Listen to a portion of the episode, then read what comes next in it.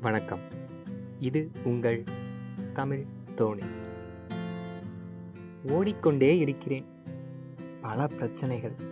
வீட்டில் தெருவில் ஊரில் வேலை செய்யும் இடத்தில் என எங்குமே பிரச்சனைகள். தூங்க முடியவில்லை. எனக்கு ஒரு தீர்வு சொல்லுங்கள் என்றவாறே முனிவரின் முன்பாக நின்றிருந்தான் அவன். அப்போது மாலை நேரம். முனிவர் அவனிடம் தோட்டத்திற்கு சென்று ஒட்டகங்கள் என்ன செய்து கொண்டிருக்கின்றன என பார்த்துவிட்டு வா என்றார். சென்றவன் திரும்பி வந்து நூறு ஒட்டகங்களும் நின்று கொண்டிருக்கின்றன என்றான். சரி நல்லது. அந்த நூறு ஒட்டகங்களும் தரையில் படுத்தவுடன் அங்கே இருக்கிற ஓய்வறையில் நீ படுத்து தூங்கிவிட்டு காலையில் திரும்பி வா என்றார். சரி ஐயா என்றவாறே தோட்டத்திற்கு போனவன் கண்களில் தூக்கமின்றி களைப்புடன் காலையில் திரும்பி வந்து ஐயா இரவு முழுவதும் தூங்கவே இல்லை என்கிறான். என்ன ஆச்சு? என்றார் முனிவர். சில ஒட்டகங்கள் தானாகவே தரையில் படுத்துவிட்டன.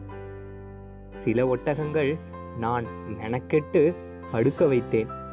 ஆனால் அனைத்து ஒட்டகத்தையும் படுக்க வைக்க முடியவில்லை.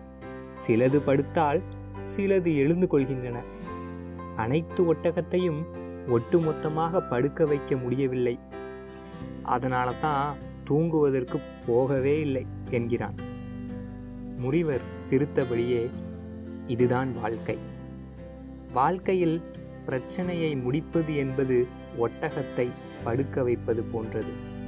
சில பிரச்சனைகள் தானாக முடிந்துவிடும். சிலவற்றை நாம் மெனக்கெட்டு முடித்து விடலாம். ஆனால் சில பிரச்சனைகள் முடிந்தால் வேறு சில பிரச்சனைகள் புதிதாக எழலாம். அனைத்து பிரச்சனையும் முடித்தால்தான் நிம்மதியாக தூங்குவேன் என்றால் இந்த உலகத்தில் யாராலும் தூங்க முடியாது.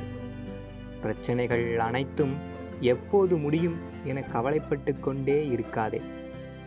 தீர்க்க முடிந்தவற்றை தீர்த்துவிட்டு மற்றவற்றை காலத்தின் கைகளில் ஒப்படைத்துவிட்டு உனக்கான ஓய்வறையில் நிம்மதியாக இருக்க கற்றுக்கொள் என்றார் முனிவரை வணங்கிவிட்டு சென்றவன் சில நாள் கழித்து வந்து முனிவரிடம் சில ஒட்டகங்கள் படுக்கவில்லை என்றாலும் நான் நிம்மதியாக படுத்து உறங்குகிறேன் என்றான். வாழ்வில் பிரச்சனைகள் என்பது நூறு ஒட்டகங்கள் போன்றது. அனைத்தும் ஒரே நேரத்தில் படுப்பதற்கான வாய்ப்பு குறைவே. ஒவ்வொன்றும் படுப்பதற்கான காலம் உள்ளது. அப்படியே நமக்கான பிரச்சனைகள் தீர்வதற்கான காலமும் உள்ளது. ஆகவே சிலவற்றை காலத்தின் கரங்களில் ஒப்படைத்துவிட்டு வாழ்வை அமைதியாக அனுபவிப்போம். நன்றி.